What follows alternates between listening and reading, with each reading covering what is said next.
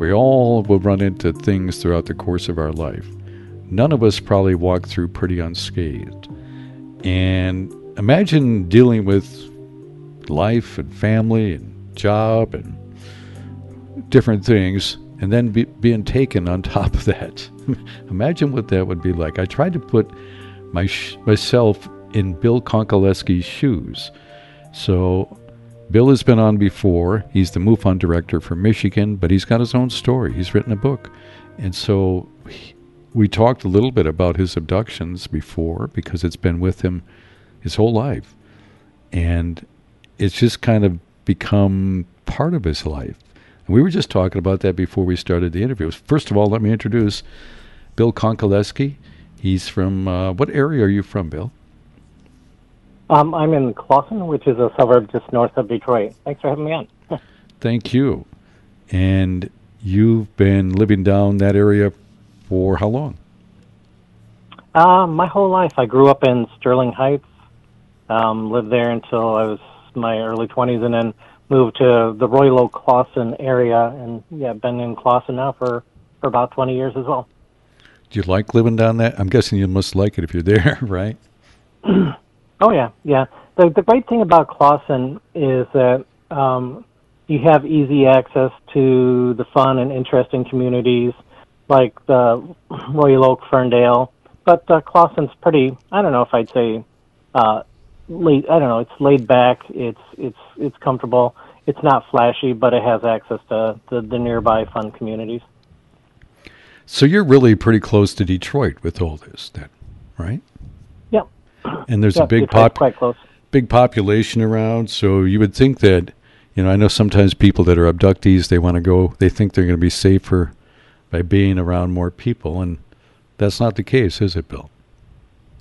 No, I, I don't think the visiting entities, beings, uh, whatever term you want to use for them, I, I don't think they have any barriers. I don't think they have any hesitation. I think they they can pretty much do whatever they want, um, regardless. You know, there's stories of you know, like uh, in Bud Hopkins' classic book. Um, uh, is it what was this uh, the third book? Oh my gosh, I'm blanking on it. Yeah. But um, but in that particular book, that it was a story that uh, was in um, actually in New York City. This woman was taken out of her apartment Yep. in New York City. I remember that story now. I know what you're talking about. Yeah, that's fascinating. So let's just start with um, maybe a little background. You grew up a, a normal childhood, would you say, as a kid? Somewhat normal. Yeah, yeah. Oh, absolutely normal. Apart from all the weird things going on, the uh, the the normal human part of uh, my life. Uh, Witnessed was the name of the book um, that I had trouble um, from Bud Hopkins.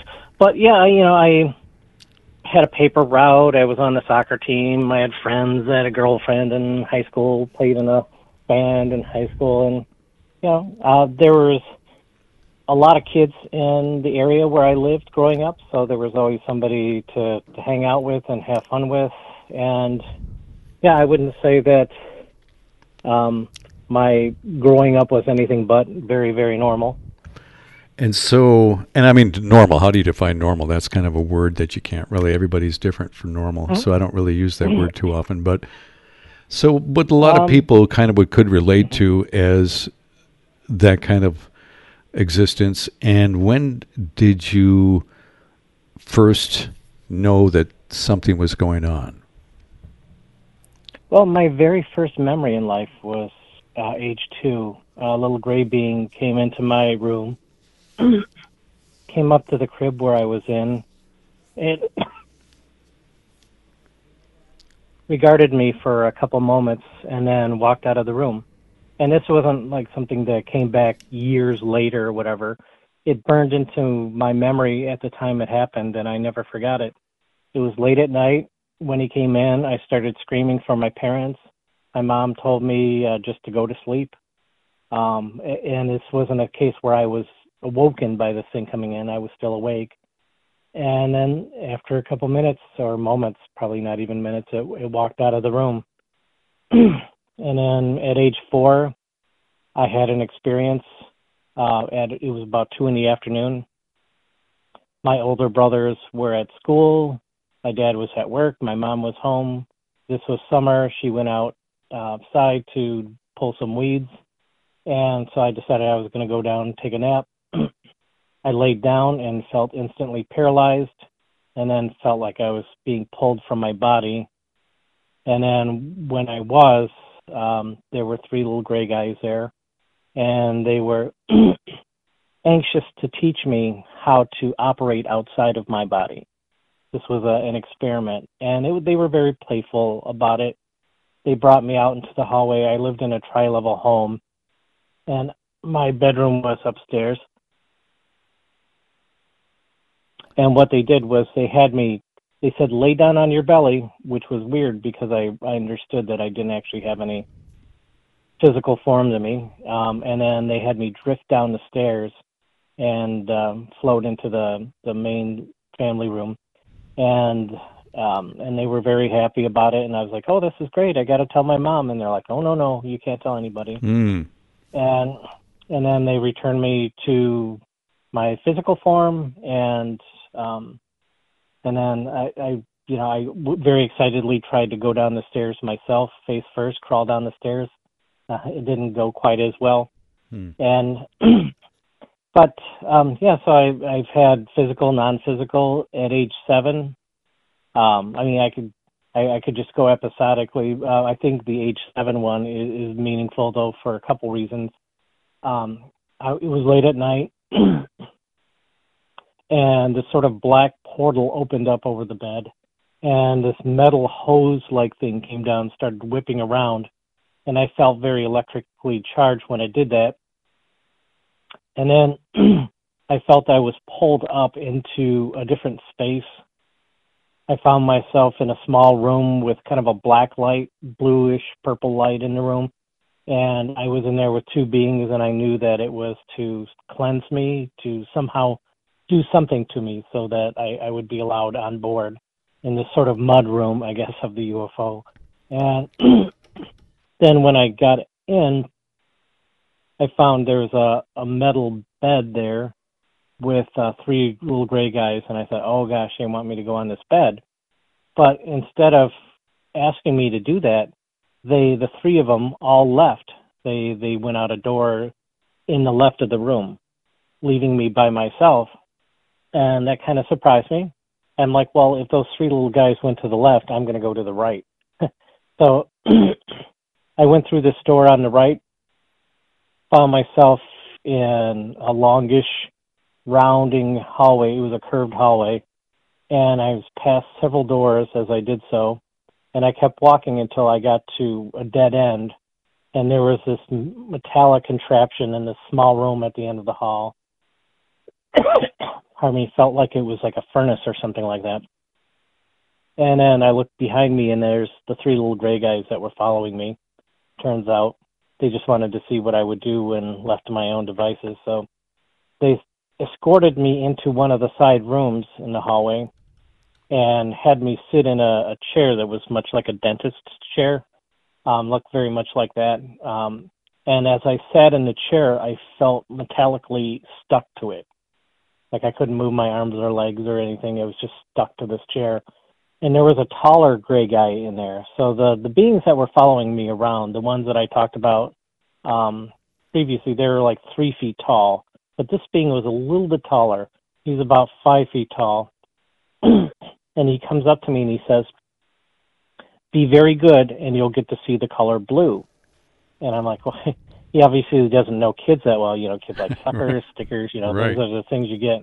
And so then I felt this sharp pain on my right arm, my bicep, and um, or what counts for a bicep when you're seven. And I, I, I look over and I see this slice on my arm. Um, and I, as I, I don't see what actually causes the cut, but as I'm looking at it, I see it healing up right before my eyes. And then I look over at him like to to say, you know, what the heck, you know, what's going on? And as I do that, his face is pressed nearly right up against mine, and he has these deep, liquidy black eyes, like actually they all do. And as I looked into his eyes, his eyes switched from black to this bright, bright cerulean blue, and um, I felt tranquilized, mesmerized, relaxed, comforted, healed, all those things. And then I woke up in bed, um, is the next thing that happened. And I look over and I see this scar on my arm, which is brand new. Hmm. And so, no idea, you know, there was, it was not there um, prior to the previous night. And later that afternoon, just uh, a sort of a slight sequel to the events. Pardon me. Um, I'm in the backyard playing with a friend who's six. He lives across the street from me, and we're just climbing trees in my backyard. And this mist rolls into the backyard. And at first I thought, oh my gosh, something's on fire, or this is somebody's barbecue or something. But there was no smell to the smoke. It was slightly cool. And uh, this was also in summer that this happened. And this mist just seems very, in, it seems like it's being driven it's very intentionally moving through my backyard. And as it gets up to me, um, there's a little gray guy inside the cloud. And he says, uh, he goes, Are you telepathically, mentally? He's like, Are you all right? And I'm like, Yes, yes, I'm fine. And then he seemed satisfied. And then him and the cloud just rolled into the neighbor's backyard and then just kept going until I lost sight of it. Hmm. Now, my friend who lived across the street, whom I still keep in loose touch with, he remembers the smoke. He remembers the fog rolling into the backyard. It was like a kind of like a fog machine fog. Mm-hmm. Uh, he remembers the smoke very clearly still, but uh, he never saw the being inside of it. So I've had very physical experiences with these things. Um, they've come to my room. They've taken me elsewhere. I've had non-physical encounters with these things. I mean, just two, four, and seven, those three encounters right there um, encapsulate um, what would repeat again and again and again through my lifetime. Were encounters you, where they come to me, take me somewhere else, and then also the non physical things. When you were seven or even four years old, were you extremely frightened or were you at peace with them? Well, at that age, um, now, I'll, I'll say that I think they have very interesting ideas of how to deal with us and, and shortcomings and how they relate to us.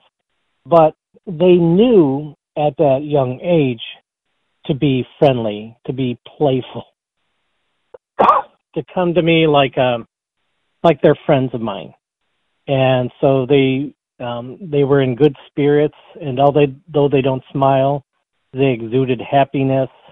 Um, for example, when I was able to float down the stairs, um, although they were just standing there, I got this impression that they were dancing. Um, and so they they were very light, very playful. And then it, when I got into my teen years, um, I, I really got the feeling um, that I was more or less piece of meat. I was an experiment. Um, I would say the great majority of my experiences happened in my teen years. Um, regularly taken uh, against my will, just sort of treated like a lab rat, thrown back, and then uh, you know to try to live my life. And that lasted until I got into my early 20s, and then they seemed to let up and not be so uh, aggressive. You think I've heard that if you know how you see them is kind of how they treat you. You think there was any of that in the way you were treated? Okay. So it's sometimes a challenge to, to talk about this topic without going down the rabbit hole a bit. And so, and then with this subject, you can really go pretty far, darn far down the rabbit hole. So, this is my perception of the beings that have come to me my whole life. I don't think they're physical by nature. I think they exist in a state of consciousness. My guess is that somewhere that along the lines they started off as physical beings and then figured out like, hey, I found this cool thing where you can put your consciousness on a thumb drive and plug it into somebody else or another thing or whatever, you know, just to, to to give that sort of analogy to it. They figured out how to move their consciousness between physical forms. And then it got to a point where they really didn't need to be physical anymore, nor did they prefer to. But in certain cases, they needed to be physical to interact with certain things and certain uh, in our in our case here on earth they needed to, to interact with us so they look at bodies as vehicles they have this stockpile of little gray bodies that they jump into and essentially drive around through physicality. Um, they don't associate with their bodies. Their body, these physical forms to them are vehicles.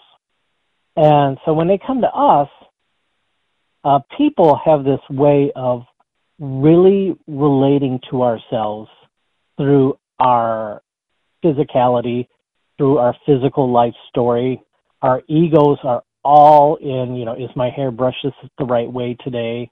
Um, did I get enough sleep? You know, what am I going to have for lunch? It's all very body, body, body, physical, physical. And so when they come to us as these spiritual, I, I use the term spiritual in terms of conscious beings of consciousness, not however enlightened they are, but um, basically as spiritual beings. And, um, you know, this consciousness pops into a little gray body, comes to our bedroom in the middle of the night, um, our bedrooms in the middle of the night, and take physical people with them, the people are like, oh my gosh, you know, I'm fearing for my life now. Oh my gosh, are they going to damage my body? Am I going to, you know, how am I physically going to persist after this trauma that I'm encountering? And, you know, it's a very existential threat because we're so body ego, and and to them they're like, well, what's the big deal? We're you know we we're driving this vehicle, they're driving their vehicle. Um, you know what's the what's all the stress about? You know you know our vehicle's just taking their vehicle for a little ride and you know so they i think they see things profoundly different than than we do we have very little connection with spirituality and the thought that we are more than our physical form and you know and so that's basically at the gist of it. So when you say that a lot of it of the encounter is what we bring with us um, i would say it's very true. Um, i think it's a matter of just how much we're clinging to to our physical form and just how little they're clinging to their physical forms. And then so you're taken even relatively recently i'm guessing too right? Taken sure, last year um, I had two um, encounters um, late September, early October, fairly close together. and uh, you know, I you know, the funny thing about it is, is it's a lot easier for me to talk about stuff that happened decades ago. Um, but I mean, I think I can see some bare minimum in that. Essentially, um, their message to me when I was recently taken was, thank you um, for all the work that you've done.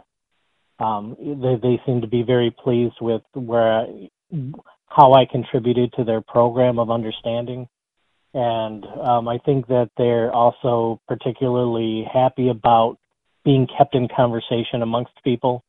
I don't think they're going to land on the White House lawn, but I think they appreciate that that people keep them in mind, and um, also um, you know, I I'm not usually the type of person that goes on to say, well, they're here with a message for us about some coming catastrophe. But um, I do think they get spooked every once in a while. And when they get spooked, um, like the, you know, in this particular recent case, it might have been the war in Ukraine or some sort of um, climate crisis or some other thing that I can't even guess but every once in a while they come and they say, okay, we're we're letting you know that we're putting you on notice that you might be drafted for um, to participate in some sort of um, catastrophe maintenance um, under our direction. Um, and a lot of people I know got activated um, at the same time that I did.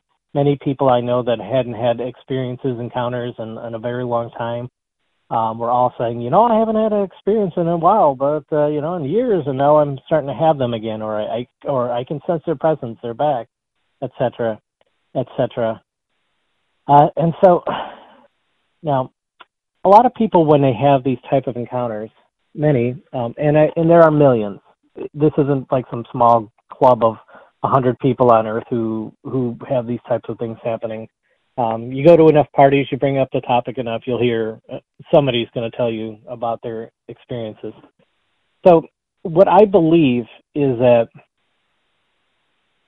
almost without exception, probably, anybody that they take, these beings, anybody that they take, gets uh, sort of a download into their uh, mind, their memory that gets locked away, um, saying, you know, just in case we need you to help out um, to save whomever they want to save if the planet goes south or this or that. I think they plant this idea in the heads of just about everybody that they take, and uh, but they never know exactly when a catastrophe is going to hit, where they're going to need to pull up some of these people that they've been abducting. So that means that some people um, get downloaded with this information and they grow old, they pass on, and they never use this information. While younger people are being implanted with these thoughts, these concepts of, um, you know, survival uh, tactics, and then, you know, they may or may not use them at a given time. But every once in a while, these beings get scared that we're going to take things too far, and so they they take an inventory of people they think might be usable and um, apparently, I think they they think I'm still. still Worthwhile. Usable. Yeah, you're not. You don't need to be thrown out with the trash. You're saying. no, I'm not. Uh, you know, I'm not fully retired from service yet with them. So when you say service, and you know, and the way you tell it is a lot different than most of what I've heard. Most people will say they think they're being taken, and it has a lot to do with reproduction, to help these beings with reproductive, like a cross hybrid of human and gray. Is do you feel like oh, that's certainly part of it? That's mm-hmm. part of it. And do you feel that that's not the whole picture of it, though? Is it? There's much more going on, right? Sure. Yeah, I, you know, it's a long, you know, project that they're running, um, and one of the big questions, and and I think a, a really critical one, is how long have they been here messing with us? And you know, I nobody really knows knows, but um, I am in the camp of those who believe that they've been here for many, many thousands of years at least. Um, that they've been with us all throughout recorded history, uh, and they've been with us in prehistory, they may have even, in fact, put us here. Um, I, I, don't rule that out. Um, it, it, it is a it is a theory that seems more natural to me, that checks more boxes, that answers more questions than if they you know showed that their first arrival here was the crash in Roswell in 1947 or something like that. Right, and I and I believe that you know ha- they didn't just show up then and they and there were reports going back before that too, uh, many many years. And there's been you know ancient aliens has uncovered a lot of maybe not the grays, but a lot of interaction with us, and perhaps creating our races. I certainly believe that that we probably all came from maybe many different races out there, but the people that they select. Why do you think they select you? In my particular case, um, I think it's that it runs on. It's because it runs on my mom's side of the family. Um, my I have four older brothers. Uh, the two oldest brothers have had many unusual experiences in their lives. We could go toe to toe, the the three of us, in, in in a storytelling contest. And then the next two brothers, after them, between them, zero no experiences, nothing, no encounters wow. whatsoever. Very strangely, and so I think that's almost almost as telling as me and the other brothers having experiences. that there was something about these two that they're like, hmm, no. And then um, I have a lot of cousins. My mother's had an experience. My I, I cousins who tell stories, very interesting, fascinating stories. And so that's how I think I got it. Um, as a family, a generational thing, um, you know, it's very easy if you go um, through a family to probably do a nice comparative analysis over generations of of what's going on with our species. Um, but I would say it's kind of like a virus too, the whole abduction phenomenon, or even eh, really, if we're going to talk about anything paranormal, um, really. And some people say UFO stuff is paranormal, some isn't. And for those who don't think it is paranormal, I'm just going to say UFO and paranormal. Um, but I think there are three ways to, to have phenomena happen to you. One is, like I mentioned, if it runs in the family. Another is if you hang around with somebody long enough who has these types of things happen, you're bound to be in a situation where you have this type of experience with them. Um, you can catch it. Uh, it's almost like a disease. You can catch it. Um, you could catch it genetically through your family. You can catch it by being around somebody who has these types of things happen all the time.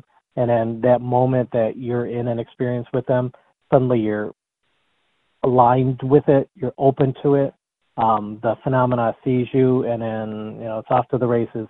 And the other way, the third way, is that if you live in a location um, that has a lot of high strangeness, um, you may find yourself encountering something at some point, and then also you're on that list um, where phenomena seeks you out, and you start to have strange encounters.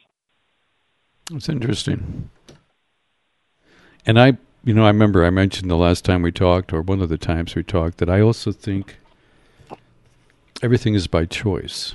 So we don't remember our choices that we make before we come here. And I think, you know, we live many times and we don't remember our previous times coming here. And so mm-hmm. if everything in the universe is done with by agreement, uh, those that are taken, and you said that's possible, maybe that's the biggest thing of all. You chose to be in a family where that happens. You chose to allow these beings to do whatever they do to people for whatever reason. Is there any truth or possibility of that being true? Yeah, I think it's, it's certainly possible. Um, one of the um, people, the researchers, very prolific writer, uh, Dolores Cannon, um, she was a tireless investigator, and uh, she got a lot of her information by uh, most of it, seemingly through doing regressions with people. Um, she would do past life regressions, and in many times um, um, the people who are regressed would start to channel, um, and other voices would come in, um, voices of the dead, voices of extraterrestrials, things like that. And and you know at the, uh, at the surface of it, you think, well, well, that sounds pretty ridiculous. This woman hypnotizes somebody, and this alien starts talking through them. You know, on the surface, yes, that that that sounds pretty crazy. But to anybody that um, has an open mind, I would say, um, you know, read one of her books. You know, and Keepers of the Garden is maybe the best in terms of uh, UFO phenomena. And there are others, you know, who are researchers, investigators, the authors in this field um, who say similar things. Um, I just point to her as somebody who really championed the idea that yes, we live many lives, and some of those lives are not on Earth. And sometimes when uh, a being from somewhere else um, takes up a human life, what they're doing is saying, "Oh, you know, this is my first time as a human um, you know, I am agreeing to this. I am agreeing to living, I'm a, a being not of earth, agreeing to live life on earth, knowing that my other non human um, brethren, whom I've spent the last lifetime or several lifetimes with, they're going to check up on me. And that's cool. That's good. Let's do this. And then that spirit enters the body, instantly forgetting um, who it was before coming into this life and then sort of really clinging hard to that body ego. And then when they're when this individual's taken, they're like, "What the heck? I didn't agree to this. you guys look ugly.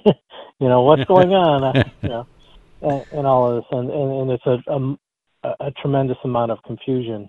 I'll even add this other little bit to um, what what Cannon says. She says, oftentimes that coming into a lifetime as an as an ET and then as a human is so challenging that they are front loaded with recordings of previous lives of humans who have lived full lives on Earth to help them adapt to our Earth culture so that when they come in, they're not so wildly confused, but they have some sort of vague memory of past lives. The only thing is that these past lives aren't their past lives.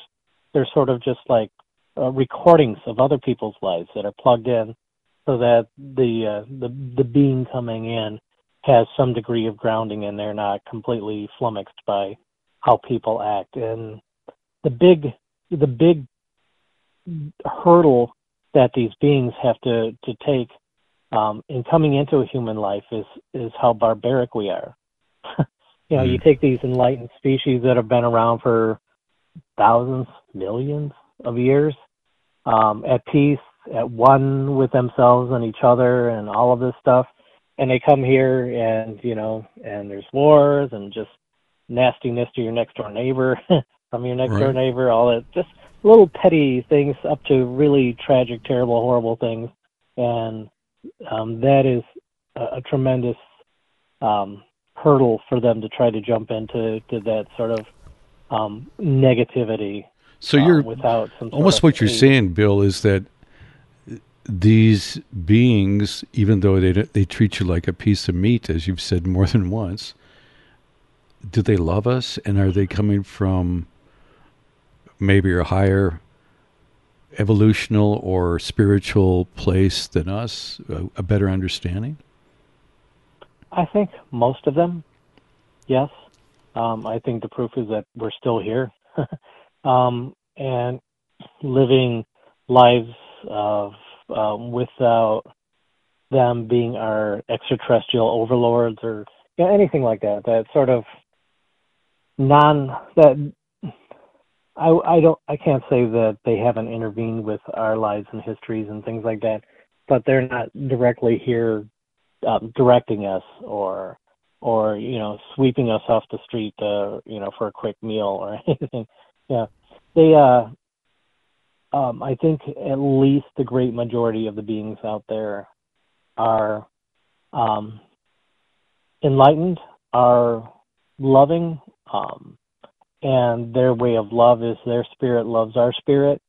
But again, the the the the difficulty is when they come in a physical form, and we're treating our lives as if we are a, a physical form that has to deal with the nastiness of human life. Um, but uh, I, I, people have negative experiences sometimes. Right. People feel directly victimized uh, with very clear details where you can't say, "Oh, you know, that was just their interpretation that they were having a bad time." No, no. Some people have some really awful things happen to them in some experiences, and I, I do think that you know, just because you can build a spaceship to go from one planet to another doesn't mean you're a nicer being. No, uh, it just means that you, you've got the technology. But I think overall, the general culture of the universe is, is one that's where there's justice, and you know, uh, but you know, you, you'll still have some stinkers, you know, coming around here well, you know, that have to be. I said, I remember, I think his name's Paul Hellyer, Canadian Defense mm-hmm. Minister.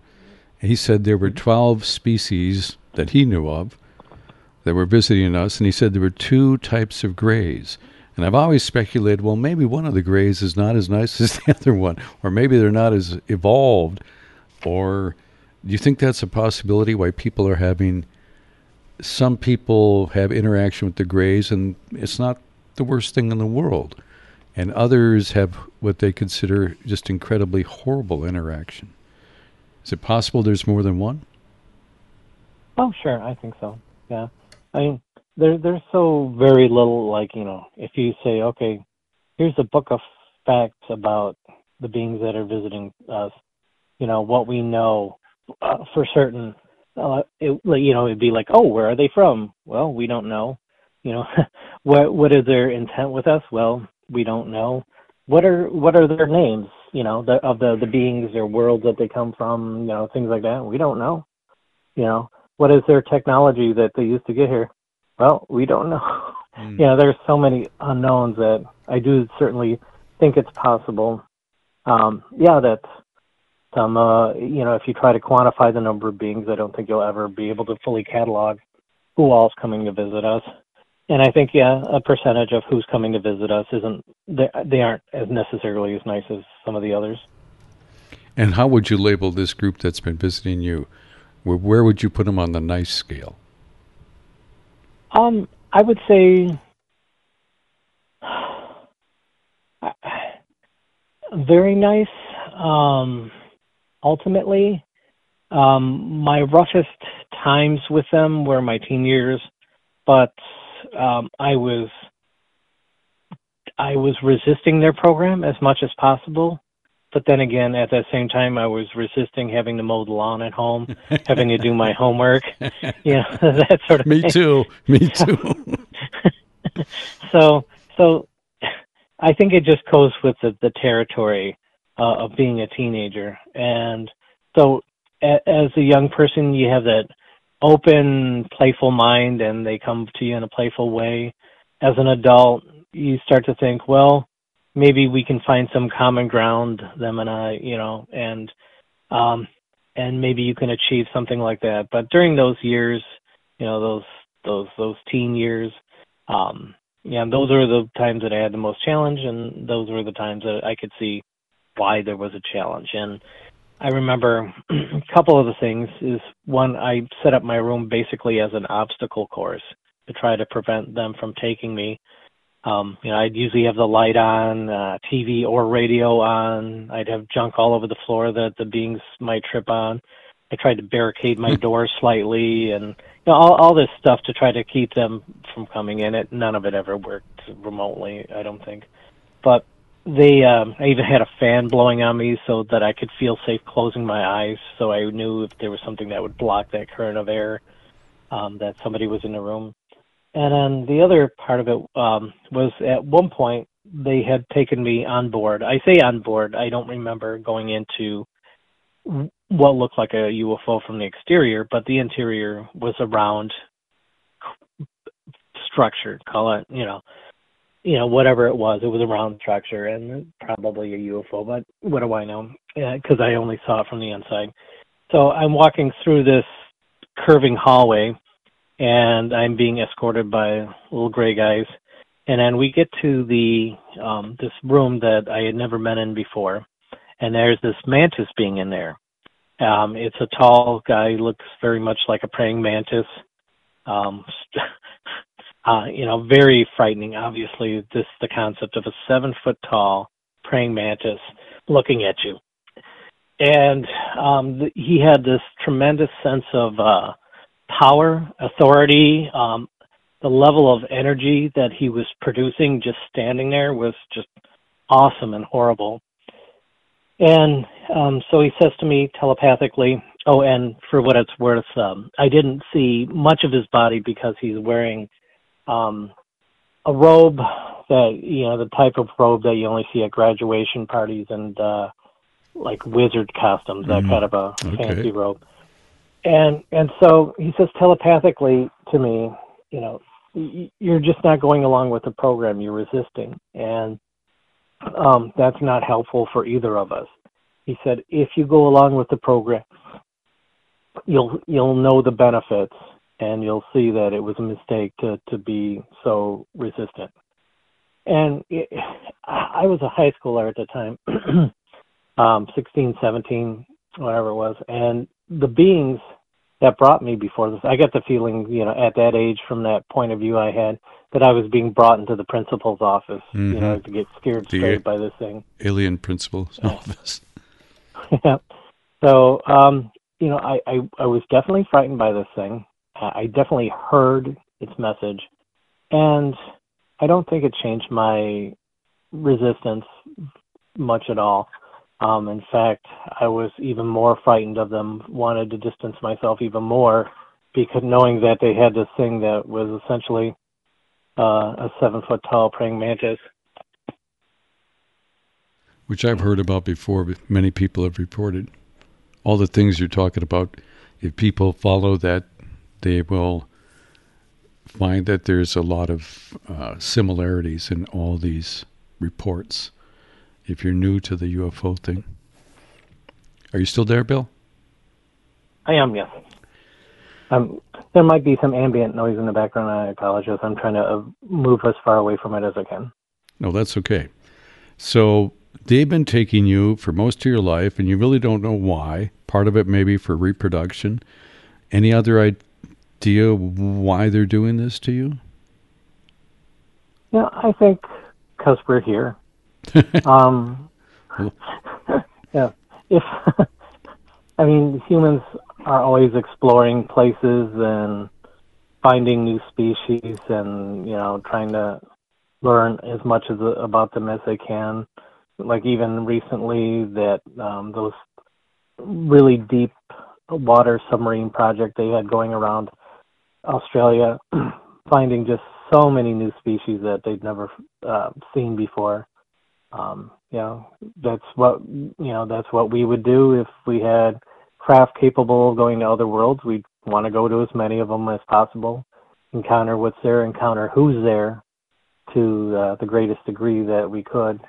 That sort of curiosity of life, seeking out other life and discovering about other life. You know, the whole kind of maybe Star Trek vibe, if you will. Right. But uh, I I think that's a, a big part of it. Is we're here, and so they're here to check us out.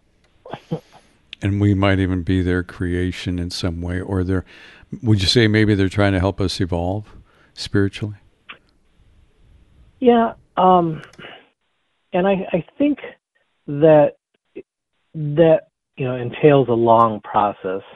You know, um, people, you know, just I mean the the inhumanity to um, that the inhumanity of World War II, for example, um, you know, was not even a hundred years ago, and so I think we've, as a whole species, progressed, um, made some steps since then, but I think we've got a long way to go and I don't think they the beings want to sort of artificially pull us up um, faster than um, our, our wisdom, our path of wisdom is going to take us. I think they want us to get there on our own so that it's authentic and that they, they won't have to worry that they've jumped us too many grades in school um, and that we're maybe not ready for it. I really don't think that they want us um, flying around in the galaxy I think that would just be nothing but a headache for them. Really? I don't think, and so, so I, I think they're you know they're here to sort of uh, be our babysitters hmm. for until a time where they they they think that we're ready, and then you know then they'll reveal a bit more and a bit more, and then we'll be ultimately welcomed in. But you know, I as much you know as I, I like to think, yeah, I'm I'm ready. You know, I should be out there. I'm good to go um, yeah, I don't, I don't, I don't know if that's. me. I'm sorry, you don't know what? Uh, yeah. Oh, I don't know if that's uh, you know me thinking too highly of myself. that I that I wouldn't go out there and then just be like, you know, I, I'm you know all peaceful, and then I'm on some UFO somewhere, start gossiping about some other being, like he dresses kind of funny, doesn't he? You know, you know, and just and bringing some of that snarkiness that uh, is a hallmark of our species with mm. us.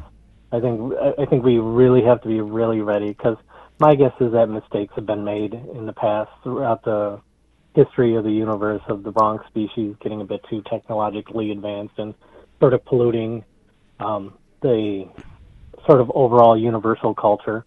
And I don't know, that's obviously going way out on a limb of imagining what things are like out there. But right, um, I, I think there are probably many that have risen and and dropped and destroyed themselves because they weren't mature enough, conscious, you know, uh, spiritually, to advance with technological inventions, uh, discoveries, and I, you know, it's been said about our own planet that there's been, and there seems to be some evidence that societies have risen and fallen. Atlantis, and, and maybe evidence of a nuclear weapon detonating, um, where they found what they think are glass shards that probably were created by a nuclear weapon. So I think even here on Earth, we probably had moments where we rose up and then, as we've done many times as humans, um, but I do believe that we can become, and I think we're moving towards becoming very enlightened beings. And I really believe that we're in a time, from my perspective, that that is beginning to take place. We're moving towards that. I wanted to ask you about how did you, unless you don't want to answer these questions, how did you ever tell the woman that you're married to? Did she know this before you got married? Did did she? Oh yeah. did she have her own experiences separately from you? I mean, is this part of what happens to her too? Um, only in a very small degree, it, it, and but yes, and uh, it runs on her uh, dad's side of the family, so she's got it uh, in her family as well. Particularly um, some cousins wow. of hers, but um, so when um, when it's always a sort of challenge. Uh, I say, I know, I, I think I've been saying this is a challenge and that's a challenge, but amongst the many things that are a challenge, um, is, is when you start dating somebody, you know, you got to find that sweet spot to to to let them know. Um, if you bring it up too quickly and they're not a fan of of of you know uh, of something like that, you know, you could scare somebody off. They'd be like, "Oh, forget this weirdo," right? Yeah. Um, but if you wait too long, if you wait too long, then odds are they're going to be around when something happens. Right. Which is what happened to me um, back in '95. This girl um, I was dating, and I wasn't ready to tell her yet, but um, that didn't stop the beings from showing up and um, being dismissive of her. Um, giving a you know a very short version of the story. I think I might have even told it Mhm. uh, on a previous show of yours. Um, we were in a park on a hill. It was dark, and the beings uh, froze us. Um, three little gray guys came up, looked her up and down, and said, "No," telepathically, "No, that's not, not her. She's not the one. No, forget it." And then, um, you know, she very quickly broke up with her. And I didn't say it, what had happened had anything to do with me, but I knew she knew it had everything to do with me. Wow. And so, she must have been freaked Um, out, freaked out to no end. Having having no oh yeah, experience with that, it must have. I mean, most people probably, if you haven't delved into that, it's going to be overwhelming, wouldn't it be?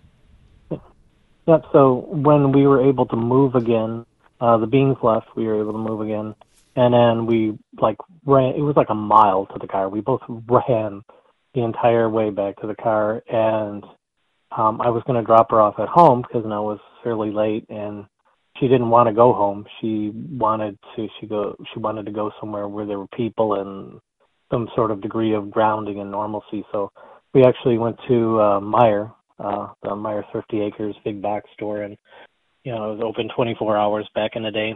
And so we went in, and yeah, we were walking up down aisles, looking at mops, you know, cans of beans, um, you know, the the pet aisle, you know, just to sort of immerse ourselves, and and it, it, you know, it was like a real deep dive into normalcy to try to in commercialism, you know, to to try to um set things back to normal. So we were there for a little while, and at some point she goes, "I think I can go home now." And Mm. then so I dropped her off, and then um, we didn't talk the next day. And two days later, yeah, she broke up. Yeah, I probably didn't want to go down that road again. So, Yeah. with your So current, with my go ahead. Yep, yep. So um, one of the things that was kind of a benefit is that uh, we had known each other for about five years before we started dating, um, and so she had heard just I'm sure the vaguest parts uh, of this even before you know we we started, and so um, um, it wasn't long after we started dating that I, I told her basically, she calls it my six-hour story.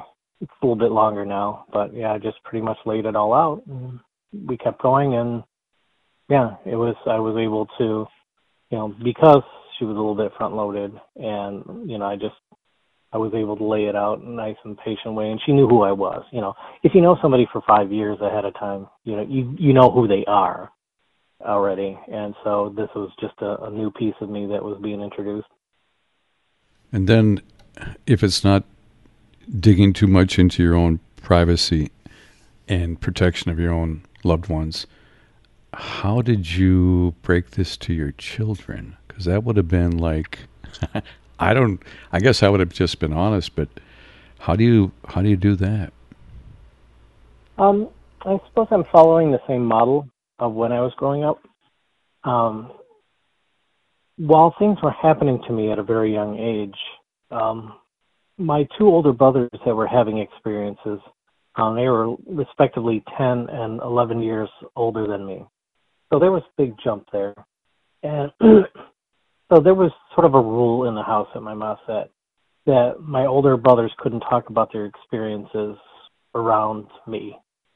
Um, if I was to share with them, you know, they could be, um, you know, supportive, you know, not treat me like I'm crazy, you know, it, it'd just be sort of sympathetic, but they weren't to share their own own experiences, and so uh, it was my mid-teens um, that I started to find out about some of the things that they went through, and then over the years, I'm still finding out new things.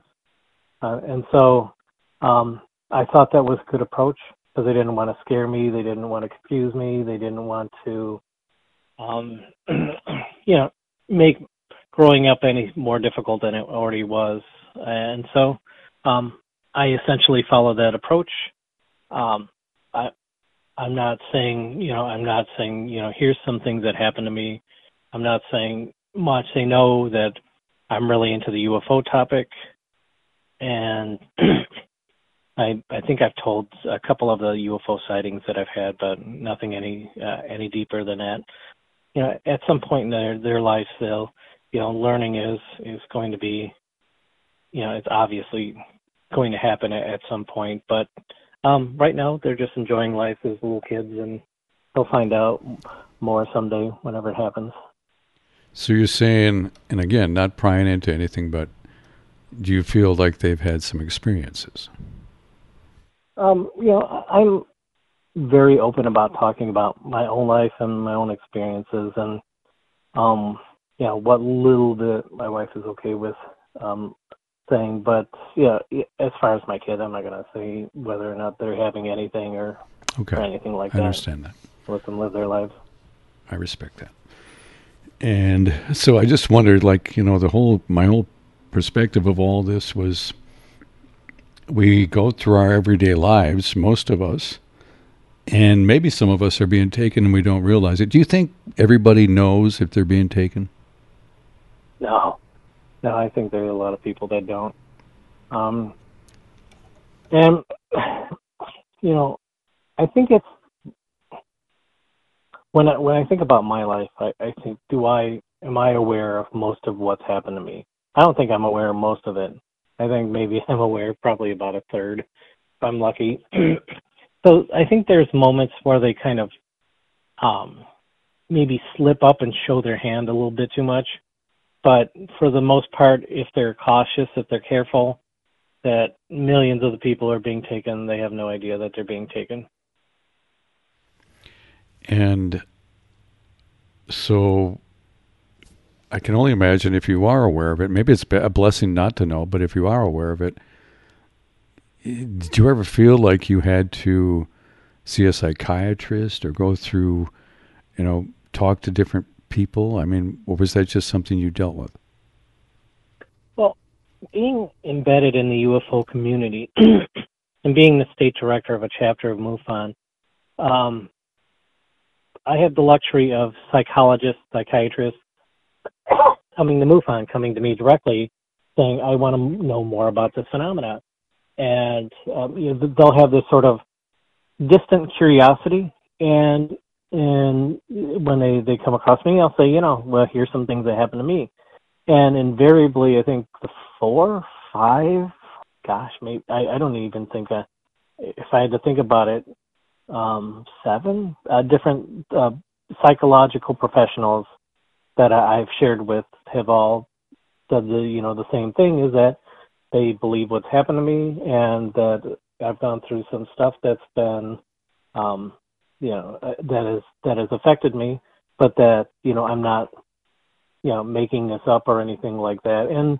you know they they I I've never been I would say uh, a patient a doctor patient relationship where they were trying to um, address things that were part of the phenomena in my life um, because I've managed to get through it the way I've uh, you know, basically my therapy has been telling everybody about what's happened to me, right. um, and that, which has been quite cathartic to me. But there are certainly people out there that keep it in and could probably benefit from somebody who's an ally to the community that can, you know, be primarily supportive to the person, whatever they're going through, um, you know, without saying, like, oh, I think 85% of what they're saying is is true and accurate uh, you know, or I think 70%, or I think 90%, you know, or, you know, you know, helping that person cope with whatever, whatever's challenging them first.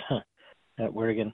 But, um, and then afterwards, you know, if they want to make some decision about um, the likelihood of some of the realities that are, being expressed, you know, that, you know, they're certainly welcome to do that. Yeah, I, I, I haven't seen anybody in the, in that sort of medical community um, approach this subject with an open mind that didn't come away convinced.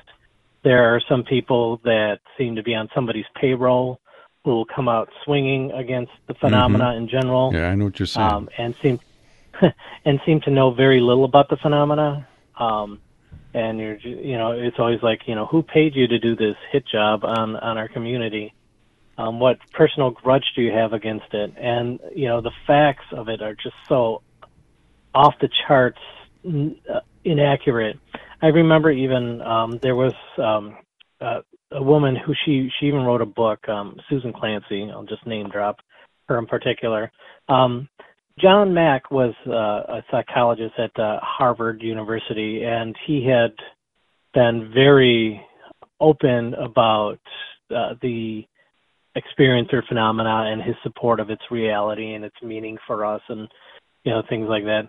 And um, Susan Clancy, who was also at Harvard, after Mack passed, she said, "Oh, you know, it was such a shame in her book about the abduction phenomena because she put out a book. I think it's something like why people think they were abducted by aliens or something like that. This was put out back in the 90s, if I remember correctly. And so she says um, in her book, she starts, she goes, Oh, it's such a shame that Mack got hit by a bus. I would have liked to have met him. I'm like, He didn't get hit by a bus. He got hit by a Peugeot. You know, this little, you know, this little tiny, you know, European, right. you know, hatch. And, and that she would put, you know, her, open her, lead her book, uh, you know, with like, Oh my goodness, you know, you know, she, she just got a very easily, you know, confirmable or disputable fact. You know, she just came out with it. And I'm like, oh, darn it. Hmm. And then, yeah, and then she started saying really crazy things.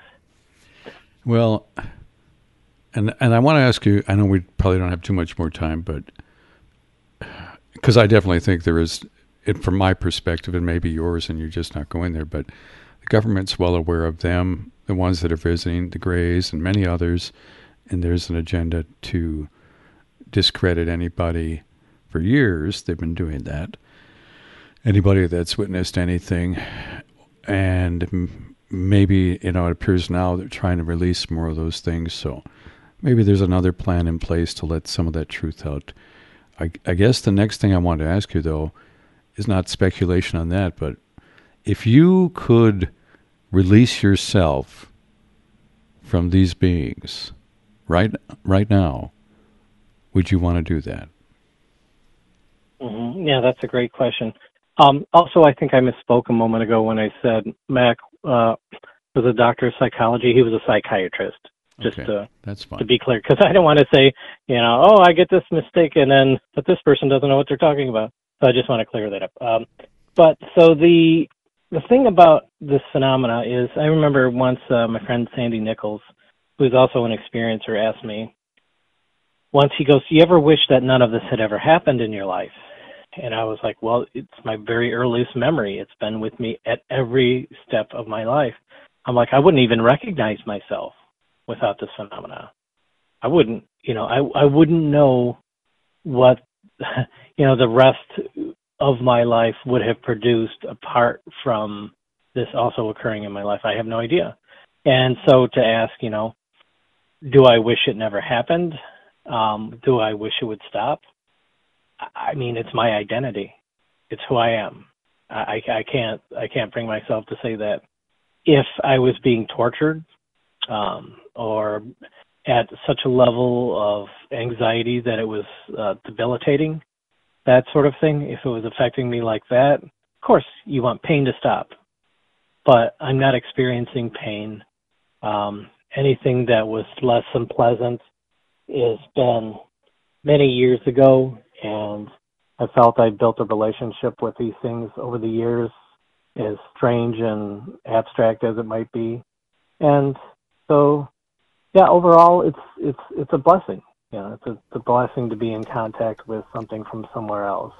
Um, as long as you know um, pain isn't present, you know, all you know, safety first and all that. Um, yeah, for me, it's been a net positive. So you wouldn't get rid of it if you could. If you could snap your fingers and be gone today, you wouldn't want to get rid of it. I wouldn't want to get rid of it because it's such a big part of me. Um, I mean, I, I can't. You know, the the the the constant attention that I, I put into the, the UFO community and the experiencer community and the work that I do. You know, I've been the state director for Michigan MUFON now for 19 years, and I've been a member since 93. I mean, just all those years of my life just focused on the phenomena. If I, I if I wasn't part of MUFON, I, I would be I would be up to my neck in the phenomena in some other way, um, because it's mended, it's molded, pardon me, who I am, and it is me, and, and so I, I you know, I there I, I can't like retire from it. I can't even take a break from it. Um, and that's not to say that I want to. It's just to say that that's who I am. Kind of like your life mission, right? Yeah, it's it's it's my uh, it's my thing. I think we all sure. we all feel like at some point we maybe have a certain certain mission yeah that we mm-hmm. that we are uh, and maybe it, it, shows itself to you at some point in your life and you feel drawn to it and then you wind up you can always turn it down but you can you feel like you have to serve it as well so is there anything else that you would want to share with me at all and we can do this if there's more to talk about i would love to do it again down the road because i think it's very you know, I've never really had this conversation. I've talked to some people that I know that have been taken, but they never went into the in depth because you're one of the few people probably that remembers a lot of things, right? I do remember quite a bit, yeah. And so, is there anything else you want to add to this that maybe we missed or that you would like to just put out there? Uh, I, I really think that uh, if anybody who's listening to this has had some kind of experience. I, I always, you know, I always say the best thing for an experiencer is to talk to another experiencer. Um, you could get sympathy from people who aren't having this phenomena, um, but it's never quite the same as talking to somebody else who's going through something similar to what you are. Um, uh, MUFON is a great way to connect with other people um, that have had things like this uh, happen. There are other outlets as well. Um, CERO, the Close Encounter Resource Organization, started by the legendary um, abduction investigator Yvonne Smith. Um, you know, there's there's there's avenue, there's ways to to reach out and contact other people, and just to you know to say that you're not the only one. You're far from it. Um, you know, none of us are have to go through this by ourselves. In fact, it's it's a wonderful experience to just pick up the phone with someone and say, "You'll never guess what happened last night," and just be able to freely express what happened without saying, "I know you're to think this is difficult to hear, or you know, I, you really have to believe me on this one. But uh, yeah, so the you know that openness, I think community is is is the perfect remedy for any stress, anxiety, difficulty um, that anybody is going through that has this type of encounter going on with their life in their life. Yeah. So if anybody's listening and maybe and maybe you don't even realize it too. Aren't there, are there little signs that maybe you can tell if something's going on, or are there things you can notice? I'm sure you've had these conversations. Sure. sure. Um, in fact, if you go to MUFON's website, there is a survey. Um, it has a, a, bunch of questions. You know, um, has this has this ever happened to you? And it includes like paralysis, uh, flying dreams, and pardon me, other unusual things that uh, have happened in life, unexplained scars, um, lots of little things, and, it sort of gives you an idea, like, hmm, oh, I never thought about that being a, a part of the phenomena.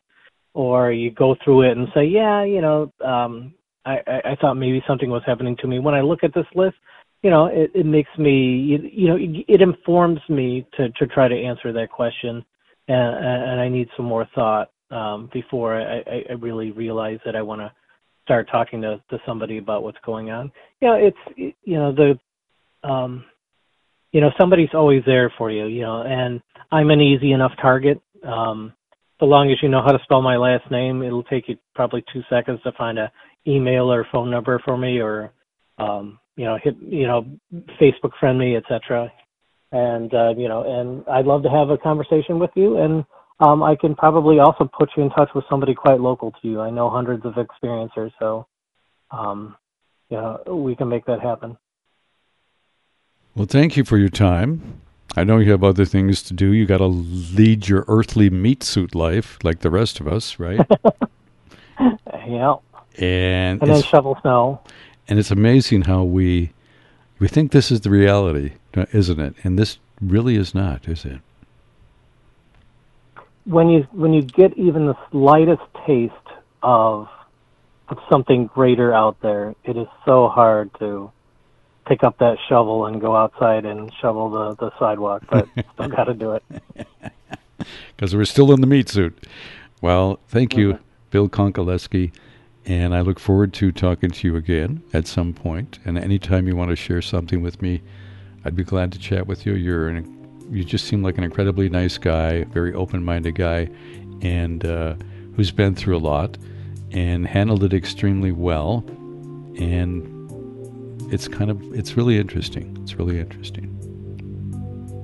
Absolutely. Thank you, TJ.